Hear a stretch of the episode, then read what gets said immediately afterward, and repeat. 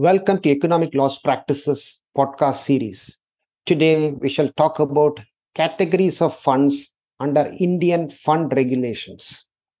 I'm Vinod Joseph, a partner in ELP's investment funds practice, and with me is Paridhi Jain, an associate in ELP's investment funds practice. And this is the first of a series of podcasts where we discuss funds and fund regulations. Vinod, I was preparing a comparison between the three categories of AIFs and also the subcategories within category 1 and started wondering why the regulator would want to have these categories. After all, the PPM of each scheme would specify where the scheme can invest, and that portion of the PPM can be changed only with the consent of investors. Why have three buckets for AIFs to pigeonhole themselves into from the time of registration until winding up? That's an interesting thought, Paridhi. Uh, let's analyze your argument and take it to its logical conclusion. Currently, Category 3 AIFs can invest in all types of securities. Category 2 AIFs have to invest a majority of their investable funds in unlisted securities, and none of the subcategories within Category 1 can invest more than 25% of their corpus in securities listed on the main exchanges. Further, each of the subcategories within Category 1 have a number of other investment restrictions. If we accept your argument, then AIFs will not be branded with a category, but the PPM of each scheme would specify clearly where the scheme will invest, whether it will invest in listed or unlisted securities, whether there will be any specific sector that the AIF will invest in, say uh, infrastructure or renewables or fintech. And these investment parameters can be changed only with the consent of two thirds of the investors by value of their investment. Further, dissenting investors would have to be given an exit unless the change in investment strategy is approved by 75% of the investors by value. Exactly. Also, I do remember that other than in the case of angel funds, there is no eligibility threshold or qualification to invest in an AIF provided the investment amount is 1 crore or more. You're right. That makes us wonder what we achieve by having these categories. One significant difference between CAT 3 and the other two categories is that CAT 3 can be either open ended or close ended. The idea is that funds which invest largely in unlisted securities should be only close ended so that investors get an exit at the end of the fund's tenure. But leave that aside and let's consider a scenario where AIFs don't have categories and subcategories we may have AIFs without any investment restrictions. In other words, category 3 type AIFs which are offered to investors who do not have the ability to understand the risks involved.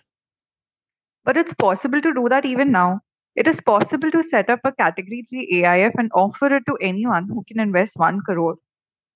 Ah, but for the regulator, if AIFs are categorized, wouldn't it be easier to monitor them? Category 3 AIFs, though they can invest in all types of securities, usually invest in listed securities. Category 3 AIFs will be monitored differently from, say, a Category 1 venture capital fund, which is required to invest 75% of its investable funds in unlisted equity shares or equity linked instruments of a venture capital undertaking or in uh, listed companies. Also, uh, when approving applications for AIF registrations, it's possible that the category in which the application has been filed will be relevant. Oh, I get it. Now, even if the AIF regulations do not differentiate in the qualifications required for the key investment team of an AIF, the category for which the AIF has applied is relevant. That's right. For example, if you have applied to register an infrastructure fund, the fund manager would be expected to have some experience in infrastructure investments, though the AIF regulations do not expressly require such qualifications. That's the regulator's discretion when granting registration.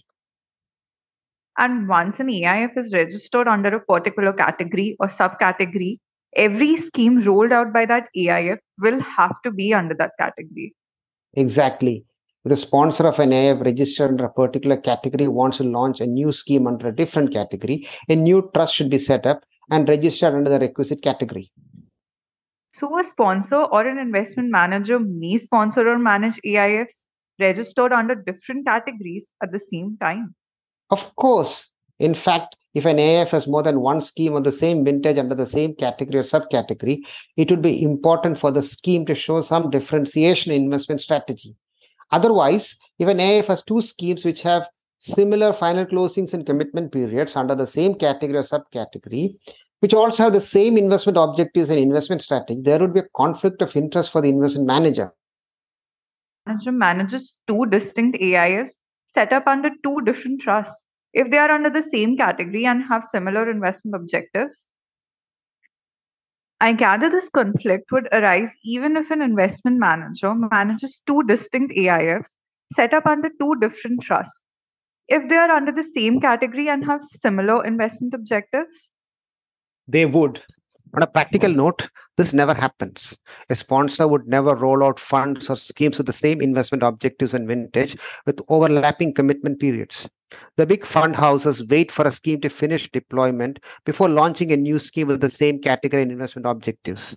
So when one fund is focused on exits, its successor is raising money and making investments. Yeah, that makes sense. And in Gift City, we have something similar, don't we? Yes, the IFSC regulations have created three categories of restricted schemes, which roughly correspond to the three categories in SEBI's regulations. A, but it's not as simple as that, is it? No, it's not. In Gift City, the investment manager, that is the fund management entity, is regulated and not the fund itself, as in the case with SEBI. And there are three types of FMEs and three t- different types of schemes. Yes, but the FME categories are not distinct baskets. Rather, they are subsets since the registered FME retail can also do what the other two categories can do, and the registered FME non retail can also do what the authorized FME can do. Yes. Also, if one compares venture capital schemes with restricted schemes and retail schemes, the main distinction between a venture capital scheme and the other two types of schemes seems to be that a VCS cannot have more than 49 investors, and each investor has to invest at least a quarter of a million dollars. Whereas in the case of a restricted scheme, the minimum re- required investment is $150,000. And these schemes can have up to 1,000 investors. Interestingly, a retail scheme does not have a cap on the number of its investors, but is required to have at least 20 investors. Oh, yeah. And the minimum amount of investment by an investor in case of a close ended retail schemes, investing more than 15% in unlisted securities is $10,000. This seems there seems to be no minimum amount of investment in an open ended scheme. Yes, but remember, in case of an open-ended retail scheme, the maximum investment in unlisted securities should not exceed 15% of the total AUM of the schemes. So, open ended schemes will have at least 85% of their investments in listed securities, and hence they have liquidity. And the IFSC isn't worried about small time investors. An open ended retail scheme is practically like a SEBI registered mutual fund. Even in case of an open ended retail scheme, the maximum investment in securities of unlisted companies should not exceed 25% of the corpus. Oh, but so what's the deal with close-ended retail schemes investing less than 15% in unlisted securities? Is there a minimum required investment per investor? Does this mean a close-ended retail scheme which invests 15% or less in unlisted securities does not have a minimum investment threshold? No, it does not, since there will be sufficient liquidity and liquidation will not be an issue for at least 85% of the corpus at the end of the fund's life. Oh, yeah, I understand. Even the differences in the types of investments which the three types of schemes can make and the types of instruments in which they can invest is also very interesting. Yes, if we were to compare regulations 22, 34, and 46 of the IFSC's FME regulations, which specify the permissible investments for venture capital schemes, non retail schemes, and retail schemes, one would get the impression that there is very little distinction between these regulations. Yes, the differences are very minor. Regulation 22, which lists permissible investments for venture capital schemes, does not provide for investment in derivatives. Regulation 34, which lists permissible investments for non retail schemes, permits, permits investments in limited liability partnerships, which Regulation 46 does not. So, Regulation 34, which pertains to non-retail schemes, that's the widest. Yes, it even allows a close ended non retail scheme to invest up to 20% of the corpus in other physical assets, such as real estate, bullion, art, or any other physical asset, as may be specified by the authority from time to time. Interesting.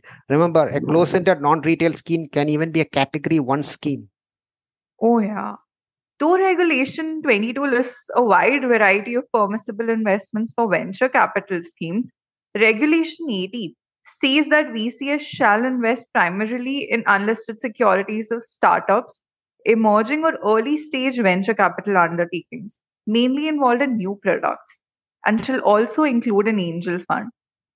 The operative word here is primarily, which means more than 50% of the investment must be as per Regulation 18, though the universe for investments will be as per Regulation 22. I find the blurring of boundaries between venture capital schemes and category 1 non retail schemes to be fascinating. Yes, the thing to remember about venture capital schemes is that they can be launched by any of the three types of FMEs.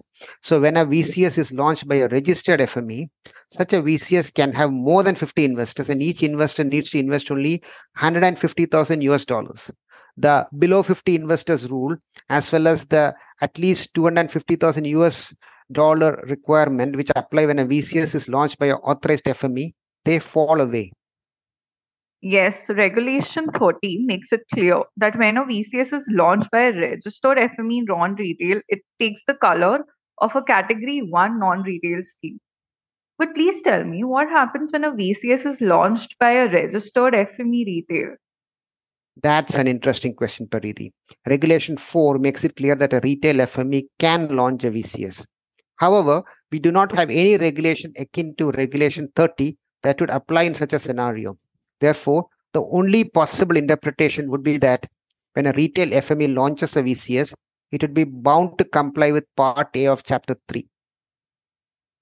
And with that, we come to the end of today's podcast. Uh, I would like to make the, uh, the the statement that this podcast is only for general information and should not be treated as legal advice. Thank you very much. We shall be back soon with something equally interesting.